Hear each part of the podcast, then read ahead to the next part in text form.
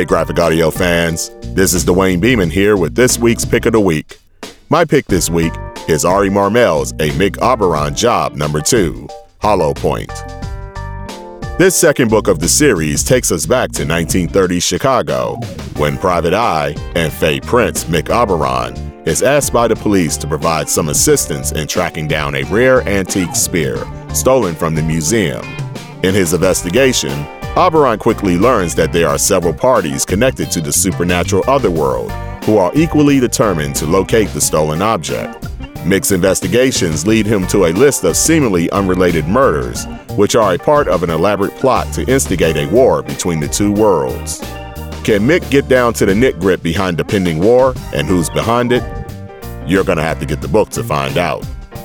Another great story from Ari Marmel that has been turned into a stellar graphic audio production, courtesy of director Terence Aselford and sound designer John Glennon. The graphic audio bullpen does its job in providing great acting performances for this title, led by Eric Messner playing our favorite fae PI, along with Elizabeth Jernigan, Chris Genebach, Scott McCormick, and Matthew Keenan, among others. You will thoroughly enjoy this story, so don't delay Pick up a Mick Oberon Job number 2 today. Let's listen to a clip of Graphic Audio's production of Ari Marmel's A Mick Oberon Job number 2, Hallow Point. About three hours later, I arrived at the Lambton Worm. You remember the Lambton Worm, right? I ain't wasting my breath spinning you all these yarns, am I? Fine, real quick then. The Lambton's one of the best hotels in our Chicago. Caters to any and every kind of fae. You got your modern style hotel rooms, your castle bedchambers, your hollows in the trees, your tunnels in the mounds, each in its own section of the joint.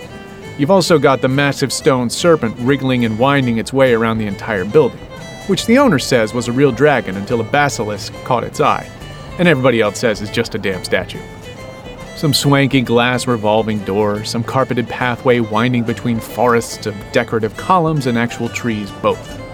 Same menagerie of every kind of Seelie you can imagine staff and guests, same counters and tables, same array of hotel bars serving the same array of a million kinds of rotgut.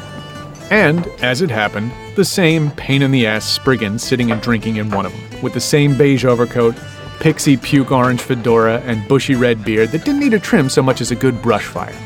He was six foot tall at the moment, which ain't his tallest or his shortest, but the height he tends to favor when dealing with us normal sized folks.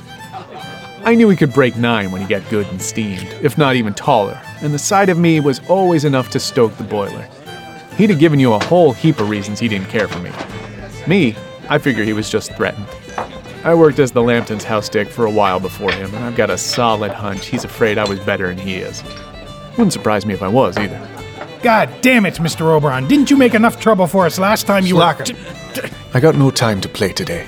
Can we just skip right to the part where you stomp off all sullen and resentful to tell Yelvith I need to see her? I promise, we can compare pecker sizes twice next time to make up for it. He started getting hot under the collar, putting on about five inches. First off, that's Mrs. Yelvith to you, boyo. It really isn't. And second, why in the name of any god you care to invoke would I want to. Come over here and search me. Compare my. What the hell did you just say? Search me. You know what you'll find? Uh. You'll find that I got nothing on me but my wand, identification, and a list of names. And Spriggan faded back to about six feet again. It's fine and dandy, but. What you will not find is anything of value. No wad of cash, no shiny jewelry, no pretty magic gewgaw. In short, you'll find exactly squat that I could offer Yelvith as a gift. So come on, let's get this over with. Nah, I take your word for it. But I never asked if he had. Now you're supposed to be a detective, yeah? I am a detective. So let's try some inductive reasoning. You know how much I hate coming home, so why am I here in Elphame? And specifically here at the Lambton? I don't have enough scratch on me to bunk here for the night. You need Mrs. Yelvith's help. Same as always, leaning on the hard work of others. Right. And we both know my last visit wasn't a lot of fun for her, so it ain't too probable she's gonna help me just out of the goodness of her heart. Not on anything heavy, anyway, and we also both know I wouldn't be here for anything small. Since we just established I don't come bearing gifts that might buy me some consideration, what's that leave, slacking? Either what you need's big enough that you'd put yourself in debt for it, or it's something you figure she'll help you with for her own interests. Not bad.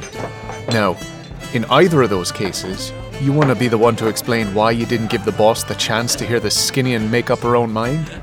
He just sort of deflated back to his normal three feet and change. I'll go tell Mrs. Yelvis you're here. You stomp off sullenly and reluctantly do that.